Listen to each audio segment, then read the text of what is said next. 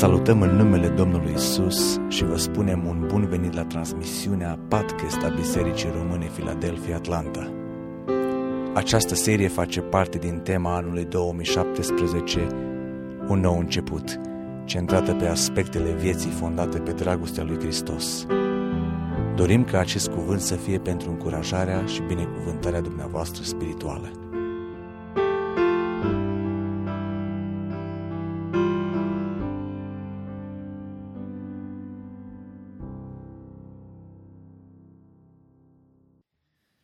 Iubiți frate și surori, vă invit cu mult respect să ne ridicăm cu toți în picioare și cei care aveți Scriptura cu dumneavoastră să o deschidem împreună. La Iov, capitolul 2, citim de la versetul 1 până la 10 și apoi eh, din 1 Petru, capitolul 1, versetele 5, 6 și 7. Deci Iov, capitolul 2, versetele 1 până la 10, iar apoi 1 eh, Petru, capitolul 1, versetele 5, 6 și 7.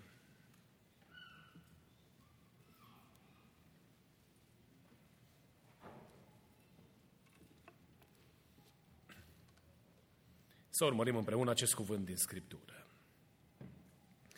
Fiul lui Dumnezeu au venit într-o zi de s-au înfățișat înaintea Domnului. Și a venit și satana în mijlocul lor și s-a înfățișat înaintea Domnului. Domnul a zis satanei, de unde vii? Și satana a răspuns Domnului, de la cutreierea pământului și de la plimbarea pe care am făcut-o pe el. Domnul a zis satanei, ai văzut pe robul meu Iov?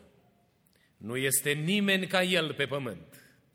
Este un om fără prihană și curat la suflet. El se teme de Dumnezeu și se abate de la rău. El se ține tare în neprihănirea lui și tu mă îndemn să-l pierd fără pricină.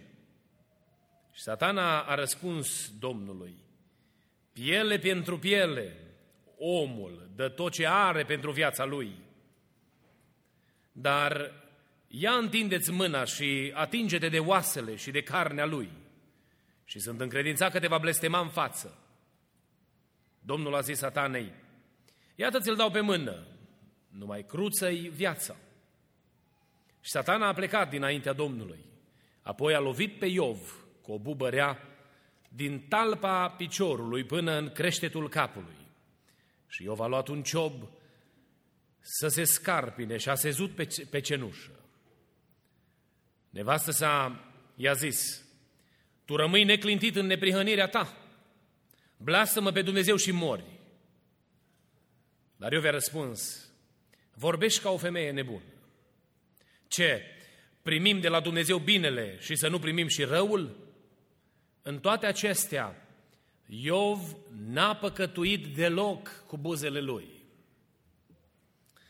În 1 uh, Petru, capitolul 1, versetele 5 până la 7, cuvântul Domnului ne spune felul următor. Voi sunteți păziți de puterea lui Dumnezeu prin credință, pentru mântuirea gata să fie descoperită în vremurile de apoi. În ea voi vă bucurați mult, măcar că acum, dacă trebuie, sunteți întristați pentru puțină vreme prin felul de încercări, pentru ca încercarea credinței voastre cu mult mai scumpă decât aurul care piere și care totuși este încercat prin foc, să aibă ca urmare lauda, slava și cinstea la arătarea lui Isus Hristos. Amin, amin. Vă invit cu respect să vă reașezați. Iubiți frate și surori, în seara aceasta, în seria de mesaje Răsplătiri promise de Isus, sau sacrificiu și răsplătire, ne uităm la un mesaj intitulat Credincioșia în încercări. Am văzut uh, încă din introducerea acestei serii de mesaje că Dumnezeu răsplătește anumite lucruri, anumite stări prin care noi, ca și copii ai lui Dumnezeu, trecem și uh, avem promisiunea, garanția din partea lui Dumnezeu că la vremea când se vor sfârși toate lucrurile pe pământul acesta, Dumnezeu nu va lăsa nerăsplătit pe niciunul dintre cei care se ostenesc pentru Dumnezeu, care sacrifică pentru Dumnezeu, care, iată, conform cuvântului din seara aceasta, sunt sau trec prin felurite încercări în anumite momente din viața lor. Noi, ca și copiii lui Dumnezeu, avem nădejde aceasta și știm că va veni ziua în care Domnul Isus Hristos, conform cărții Apocalipsei, va șterge orice lacrimă de pe obrajii noștri. Și va veni ziua în care El, Domnul, se va așeza la masă împreună cu noi și vom fi binecuvântați prin slujirea Lui în împărăția cerurilor, lăudat să fie numele Lui Dumnezeu. În ceea ce privește viața aceasta de credință, una din realitățile cu care noi ne confruntăm în mod constant este suferința sau necazul, strâmtorarea, încercările felurite prin care trecem. Astăzi, poate eu, mâine dumneavoastră, dar fiecăruia dintre noi, la rândul nostru, ne vine rândul să trecem prin felurite încercări. Cred că dacă v-aș întreba pe toți cei care sunteți în sală, dacă ați trecut prin diverse probleme în viață sau dacă ați avut cel puțin, măcar o dată în viață o problemă, cred că toți ați răspunde afirmativ, pentru că nu este nimeni în lumea aceasta care să nu se confrunte cu probleme. Uh, sunt anumite situații ca și cea pe care am adus-o înaintea dumneavoastră a omului neprihănit, omului Dumnezeu Iov, când dintr-o dată, ca un fulger, vine peste el o boală și în mijlocul strâmtorării ajunge în cea mai de jos stare posibilă, ajungând să stea pe cenușă, adică izolat, scos afară din părtășia uh, familiei și din părtășia comunității și să se scarpine cu un ciob. Imaginea aceasta este o imagine îngrozitoare. Uh, nu numai pentru Iov, care era un om de o talie spirituală extraordinară, dar pentru oricine în lumea aceasta, nu? Dacă vezi un om lovit de o nenorocire de genul acesta, parcă ceva din noi ne face să ne pară rău, să vedem că e durere mare, e greu să poți să mărturisești o asemenea tragedie prin care trec anumite persoane. Am cunoscut persoane care la un ceas târziu în noapte au primit vestea că unul din copiii lor au murit într-un accident de mașină. Mi-aduc aminte că uh, într-o noapte, în jurul orei 4 dimineața, am primit un telefon și am recunoscut numărul, l-am văzut că sună, am răspuns, deși încă nu uh, eram 100% treaz, nu știam ce se întâmplă la capătul firului și am auzit o persoană care plângea și nu se putea opri din plâns. Era unul din băieții din biserică și îmi spunea că a murit fratele meu. M-am recules și am zis, stai puțin, ce s-a întâmplat? Mai spune-mi o dată. A murit fratele meu, s-a dat jos din mașină și a fost lovit de mașină pe expres. Și am zis, ai sunat acasă, ai vorbit cu părinții. Nu, de aia v-am sunat, că n-am puterea să-i sun, să le spun că fratele meu este mort. Și a trebuit să mă duc la ora aia în noapte, am luat părinții de acasă și ne-am dus la locul tragicului accident, unde un copil de numai 21 de ani, din neatenție, a fost lovit de o mașină. Apoi am stat lângă părinții aceștia și am văzut durerea produsă de o asemenea tragedie. Am văzut părinți care și-au văzut copiii plecând de acasă. Nu știu câți ați fost aici la biserică când fratele Nicu Wagner a fost la noi și a mărturisit experiența din casa lor, din familia lor. Într-una din, unul din copii, o fată de-a lor, s-a ridicat și a plecat sub ochii lui din casă. Și pentru o perioadă lungă de timp, opt ani de zile, nu s-a întâmplat nimic altceva decât inima lor să fie sfâșiată de durere, văzându-și o drazla în modul în care își duce existența în lumea aceasta. Au fost perioade lungi de timp, spunea fratele Nicu Wagner aici, când nu știa nimic, absolut nimic de ea. Telefonul nu mai suna. Imaginează-ți ca părinte să te duci în camera copilului și să știi că copilul a întors spatele și a plecat de acasă. E o încercare teribilă, nu? O încercare grea care nu poate fi explicată, care numai cine a trecut prin situația aceea poate înțelege și poate uh, uh, pricepe profunzimea durerii. S-a început drumul în viață. Un băiat care a lucrat odată la... Uh, s-a pregătit, s-a dus și a făcut o școală de tâmplari. Și era foarte bucuros că în sfârșit poate să aibă și el un loc de muncă. Și în primele zile de muncă, după ce a început serviciul, s-a dus și și-a prins mâna la una din mașini și i s-a tăiat mâna de aici, de la încheietură și a rămas fără mână. Și am, ne-am rugat cu biserica ca Dumnezeu să întărească familia aceasta și am întărit părinții aceștia, am întâlnit părinții aceștia. Și mărturiseau și spuneau, și-a dorit atât de mult o carieră, și-a dorit atât de mult profesia asta.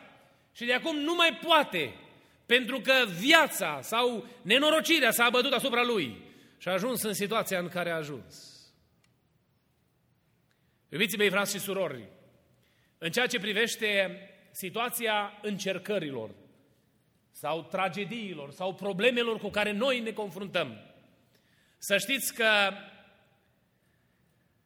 răspunsurile pe care noi le căutăm adesea, le vom găsi la unele din situații numai în împărăția lui Dumnezeu. Până atunci, poate Dumnezeu ne va mângâia într-o formă sau alta. Dacă citiți cartea omului lui Dumnezeu Iov, veți vedea că bărbatul acesta, după ce prietenii lui încep să vorbească, se întărâtă și le răspunde înapoi și le spune că nu înțelegeți, că vă vorbește gura fără rost, că nu puteți pricepe durerea mea, că evaluarea voastră este superficială, slabă și că cuvintele voastre nu fac nimic altceva decât să adauge la durerea și la suferința pe care o am. Și tot el spunea, de fapt, și eu dacă aș fi în locul vostru și aș vorbi despre voi, poate aș vorbi și eu la fel. Însă era inima frântă de durere, care avea percepția că nu poate fi înțeles. Și este adevărat. Vă recomand atunci când mergeți la o persoană sau întâlniți o persoană care trece printr-o tragedie, nu rostiți repede cuvintele, te înțeleg, cuvintele alea dor tare. Pentru că noi nu avem cum să înțelegem. Noi nu putem înțelege un bărbat care la vârsta de 35-40 de ani și-a pierdut soția sau o persoană care și-a pierdut copilul dacă n-ai trecut printr-o experiență similară. Dar și dacă ai trecut printr-o experiență similară, îi spuneam cuiva, tu n-ai cum să înțelegi omul ăsta, pentru că 51 de ani pe care a trăit cu soția lui, pe care a dat-o Dumnezeu, au fost încărcați de emoții care sunt unice, pe care tu nu le poți pricepe. Dacă poți să faci ceva, stai acolo. Plângi împreună cu cel care plânge. Spune că te rogi pentru el și că te doare și pe tine, pentru că asta e realitatea. Pentru că pe noi când ne doare, ne vine să zicem că înțelegem. Dar de fapt noi nu înțelegem și încercăm să exprimăm mângâierea noastră prin aceste cuvinte, dar de fapt e durerea care iese afară din inima noastră. Nu știu ce va rezerva viitorul vreunea dintre noi, dintre cei care suntem aici. Și la cei mai mulți dintre dumneavoastră nici nu vă cunosc trecutul cu toate detaliile lui. Însă aș vrea în seara aceasta să aduc înaintea dumneavoastră cuvântul acesta pentru a vă îmbărbăta. Pe cei care ați trecut prin diverse încercări pentru a vă îmbărbăta, aducându-vă aminte că întristările astea prin care trecem sunt temporare, sunt scurte. Și va veni ziua când El le va șterge la o parte și vom intra în moștenirea binecuvântată împreună cu El. Asta este realitatea pe care ne-o prezintă Scriptura. Dar de asemenea, să aduc înaintea dumneavoastră cadrul și contextul în care Dumnezeu răsplătește pe omul care trece prin încercări.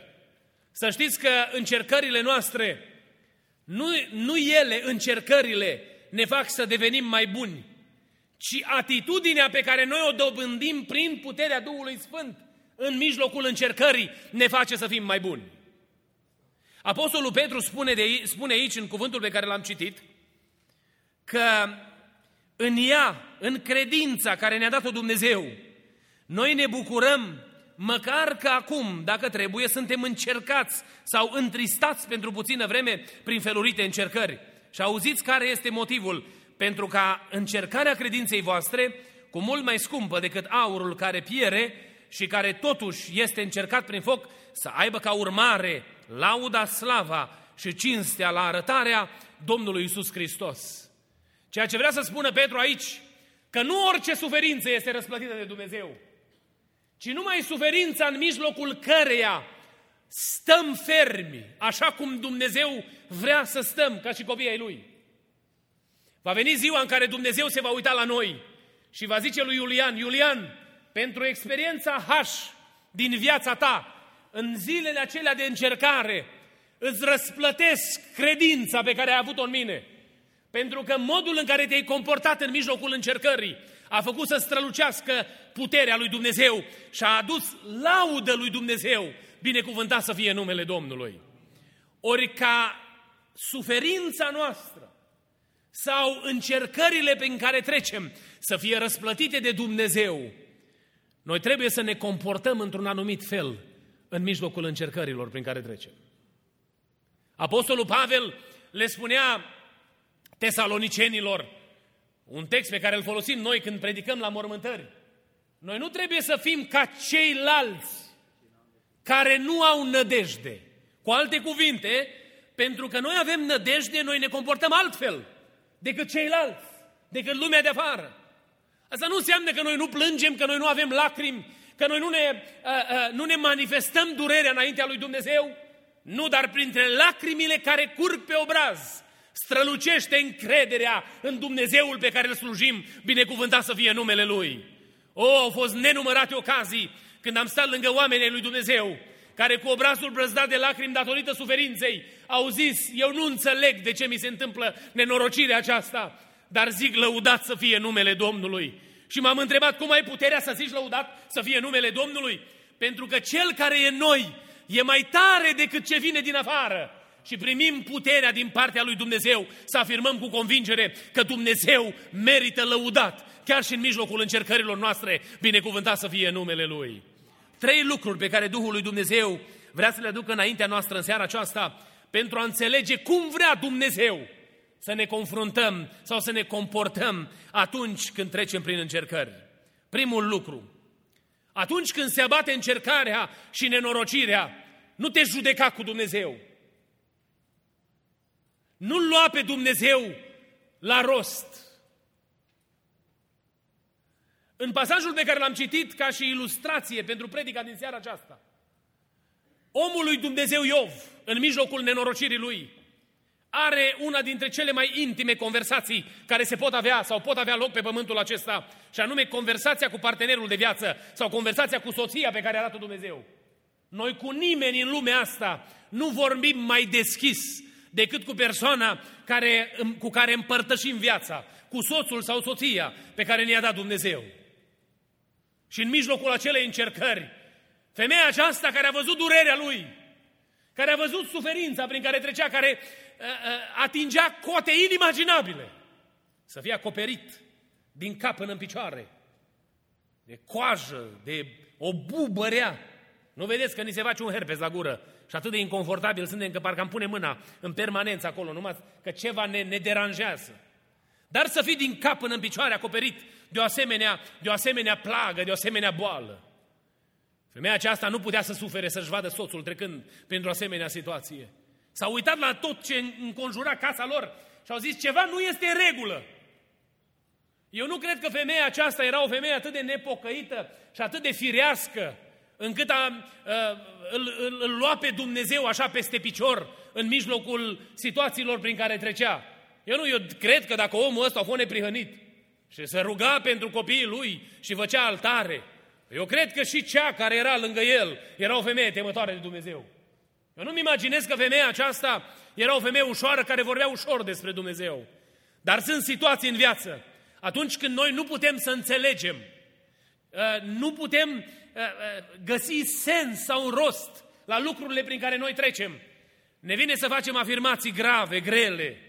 Probabil femeia aceasta s-a uitat și a zis, dintre toți oamenii de prin ținutul ăsta, tocmai tu care ai cea mai bună reputație, care nu l-ai supărat pe Dumnezeu odată, care ți-ai câștigat reputația de a fi un bărbat temător de Dumnezeu, care se închină lui Dumnezeu cu regularitate, care îl cinstește pe Dumnezeu prin umblarea lui, tocmai tu?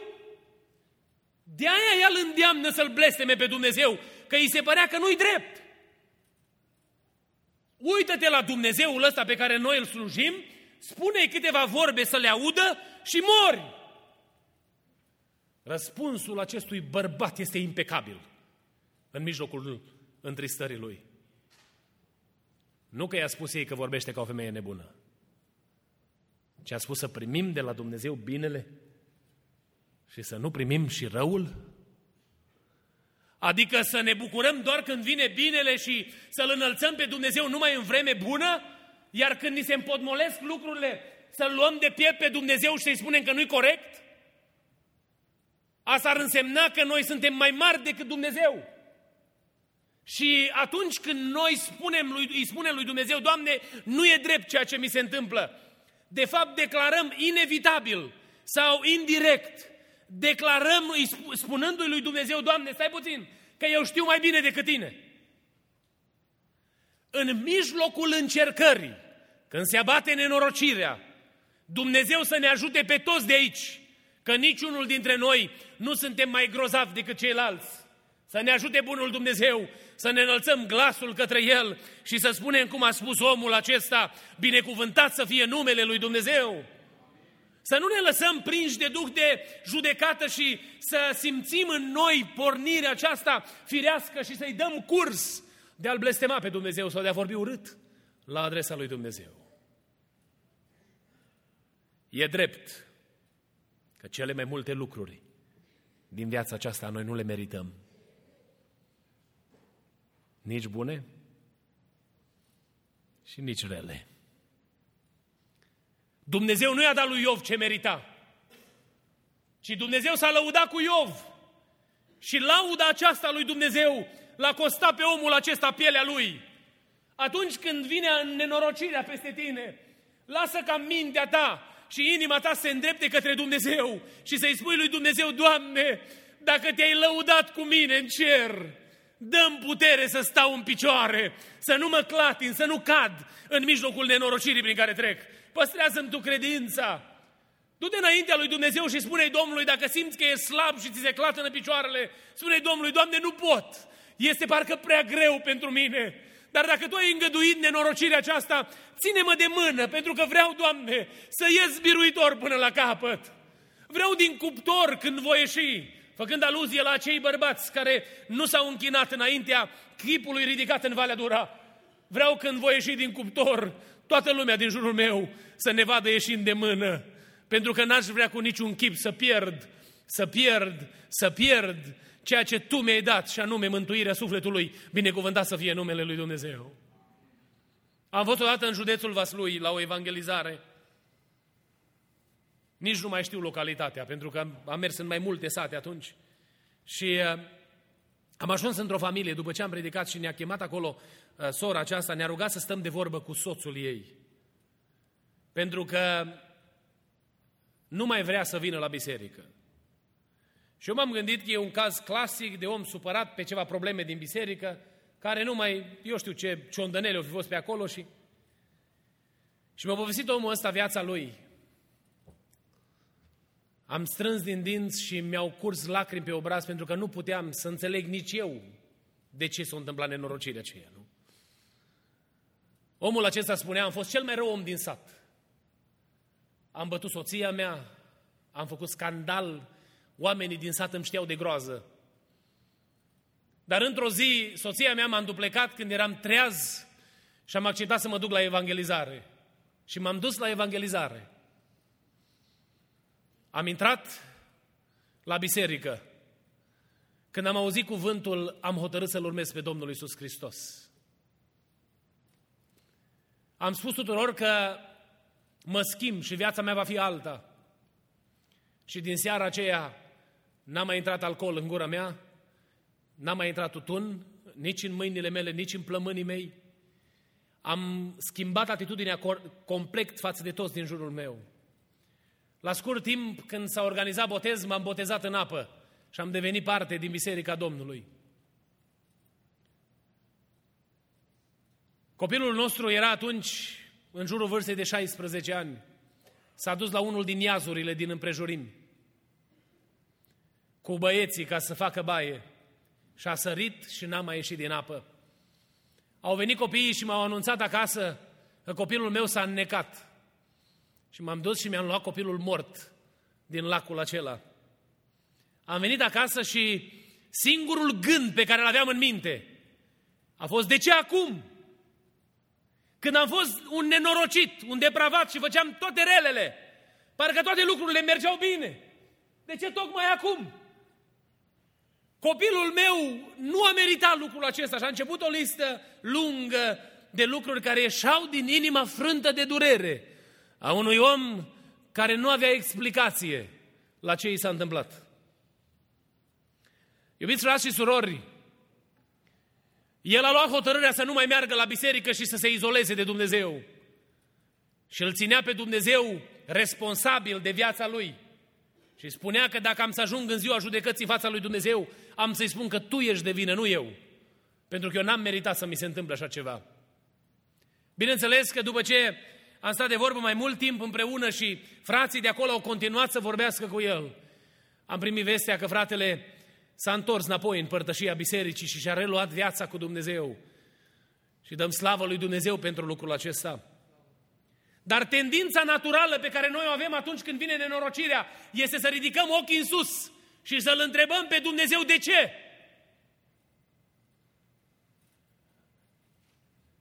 Suferința, încercarea pe care o răsplătește Dumnezeu este încercarea în mijlocul căruia nu te judeci cu Domnul. Poți să-i spui Domnului că te doare și că nu înțelegi și chiar te încurajezi să faci lucrul acesta. Găsim lucrul acesta pe paginile Bibliei. Poți să mergi în odăița ta și să umpli perna de lacrimi atunci când inima ți este sfâșiată, dar printe toate cuvintele pe care le spui, să ai grijă să se poată spune și despre tine. În toate acestea, n-a păcătuit deloc cu buzele lui sau cu buzele ei. Doamne ajută-ne la lucrul acesta. Un alt lucru pe care îl găsim în cuvântul lui Dumnezeu cu privire la situațiile nefaste prin care trecem, la încercările prin care ajungem să trecem, pentru ca acestea să fie răsplătite de Dumnezeu. Chemarea lui Dumnezeu este să fim gata să acceptăm voia lui Dumnezeu. Biblia ne spune despre voia lui Dumnezeu că este sfântă, plăcută și desăvârșită. Când noi ne uităm la ce ni se întâmplă, chemarea lui Dumnezeu pentru noi este să înțelegem că viața noastră nu se desfășoară haotic. Că noi nu suntem produsul hazardului și întâmplările prin care trecem nu sunt străine lui Dumnezeu. Pentru că Dumnezeu știe totul despre noi, lăudat și binecuvântat să fie numele Lui. El știe lacrimile noastre, știe suspinele noastre, știe cuvintele care ne ies din gură, dar și sentimentele pe care le nutrim în, adânc, în adâncul inimii noastre. El știe absolut totul despre noi. În maestria lui, El a construit un plan pentru viețile noastre. Și în bunătatea lui ne-a luat să umblăm împreună cu El pe drumul credinței, pentru că vrea să împlinească în noi planul pe care îl are. Ori noi, ca și copiii lui Dumnezeu, trebuie în permanență să-i cerem lui Dumnezeu puterea, să ne uităm în sus și să-i spunem Domnului, Doamne, dacă trebuie să trec prin valea aceasta a plângerii, Doamne, Tu știi de ce a trebuit să ajung aici. Poate pentru mine nu fac sens multe lucruri din lucrurile care mi se întâmplă și nenorocirile care se abat asupra vieții mele sunt prea grele ca să poată fi purtate pe umeri. Dar dacă Tu ai hotărât lucrul acesta, știu că Tu îmi vei da și puterea ca să merg înainte împreună cu Tine. Cei care sunteți aici, în sală, de câte ori v-a lăsat Dumnezeu singuri? De câte ori v-a abandonat Dumnezeu? Sunt momente în care avem percepția că Dumnezeu nu ne mai aude, sau Dumnezeu nu vede, sau Dumnezeu nu, lui Dumnezeu nu-i pasă de starea noastră. Dar realitatea este că în orice clipă din viața noastră, El este alături de noi, binecuvântat să fie numele Lui. El a promis ucenicilor că nu-i va lăsa singuri și s-a ținut de promisiune. Când Petru a fost dus în fața executorilor lui și trebuia să plătească cu prețul vieții, primește bărbatul acesta puterea din partea lui Dumnezeu să spună, nu sunt vrednic să mor ca și Mântuitorul, întoarceți-mă invers, răstigniți-mă altfel. Dacă trebuie să mor astăzi, voi muri, dar lăsați-mă să mor în umilință și în smerenie. Îl găsim pe Apostolul Pavel, care în ultimele clipe de viață afirmă cu convingere, m-am luptat lupta cea bună. Am făcut tot ceea ce eram responsabil să fac. De acum mă așteaptă cu nună. O, afirmațiile astea, să știți de unde vin? Din părtășia intimă cu Domnul Hristos, pe care noi îl slujim. Dacă ești în mijlocul încercării acum, aș vrea să spun un lucru. Dumnezeu știe lucrul acesta. Cu tine de mână este El, tu n-ai fi putut să stai în picioare până astăzi, dacă nu te-ar fi ținut El în brațele Lui. Ridică-ți ochii în sus, binecuvintează numele Lui Dumnezeu și spune Domnului, Doamne, mai un pas.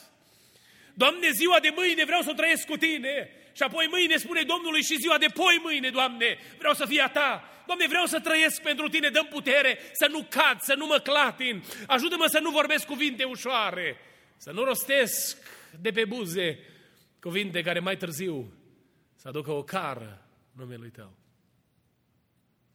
Dacă vrem ca suferința noastră să fie răsplătită de Dumnezeu, în mijlocul încercării, acceptă voia lui Dumnezeu.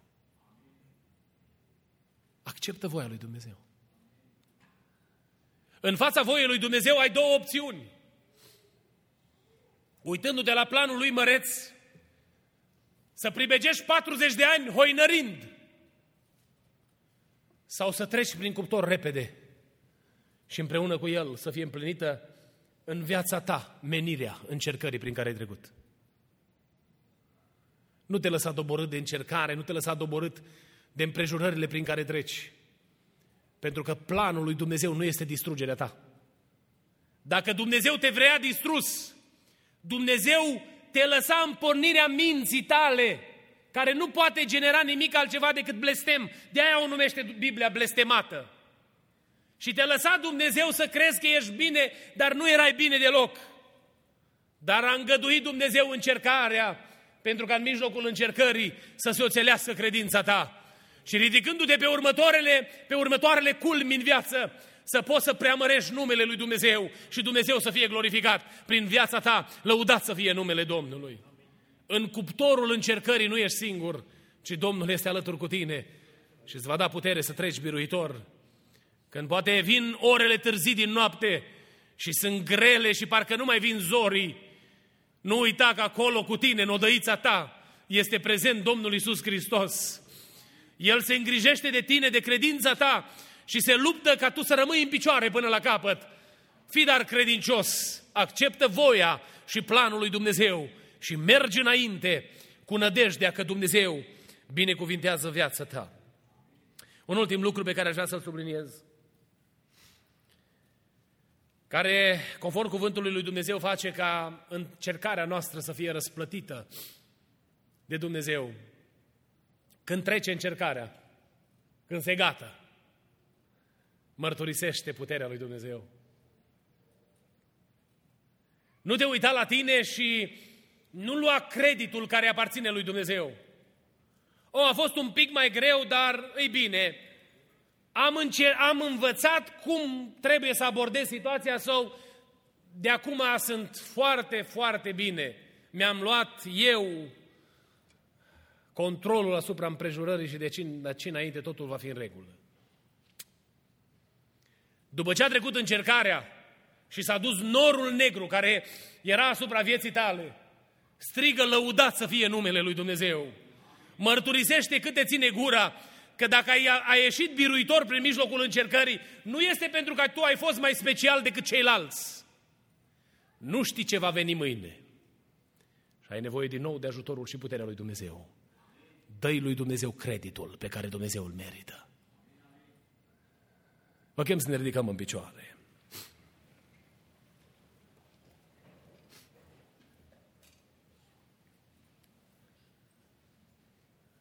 Credincioșia în mijlocul încercărilor este răsplătită de Dumnezeu. Dumnezeu onorează credința ta. Și atunci când stai neclintit în picioare înaintea lui Dumnezeu, în focul încercării, Dumnezeu se laudă cu tine. În seara aceasta aș vrea să vă chem în rugăciunea finală, să ne apropiem de Domnul și să-i spunem Domnului, Doamne, vrem să te rugăm să ne dai putere, să punem frâu gurii atunci când vine încercarea peste noi. să nu rostim cuvinte slabe, să nu ne luăm la judecată cu tine, să nu te facem pe tine responsabil de necazurile și problemele prin care trecem, ci, Doamne, dă-ne puterea și capacitatea de a asculta de tine și de a rămâne credincioși în mijlocul încercării, recunoscând autoritatea ta peste viața noastră. Vă chem să-i spunem împreună Domnului în seara aceasta, Doamne, voia Ta știm că este perfectă, dar uneori doare, este greu de acceptat, este greu de purtat pe umeri. Și fără Tine și ajutorul Tău nu putem merge înainte. Deschide-ne ochii minții, ochii inimii, să putem accepta voia Ta. Atunci când vine peste noi încercarea, să te vedem pe Tine la cârma vieții noastre, să nu ni se pare că ți-au scăpat lucrurile de sub control, și dacă vreți în finalul rugăciunii să-L rugăm pe Dumnezeu să ne pună Dumnezeu îndrăzneala de a vorbi despre lucrările pe care Dumnezeu le face pentru noi și toate intervențiile minunate pe care Dumnezeu le-a făcut în viața noastră. Pentru că atunci când trece încercarea, slava lui Dumnezeu strălucește peste viețile noastre și Dumnezeu ne dă muniție în războiul nostru spiritual pentru a proclama numele Dumnezeului triumfător. Lăudat să fie numele Lui.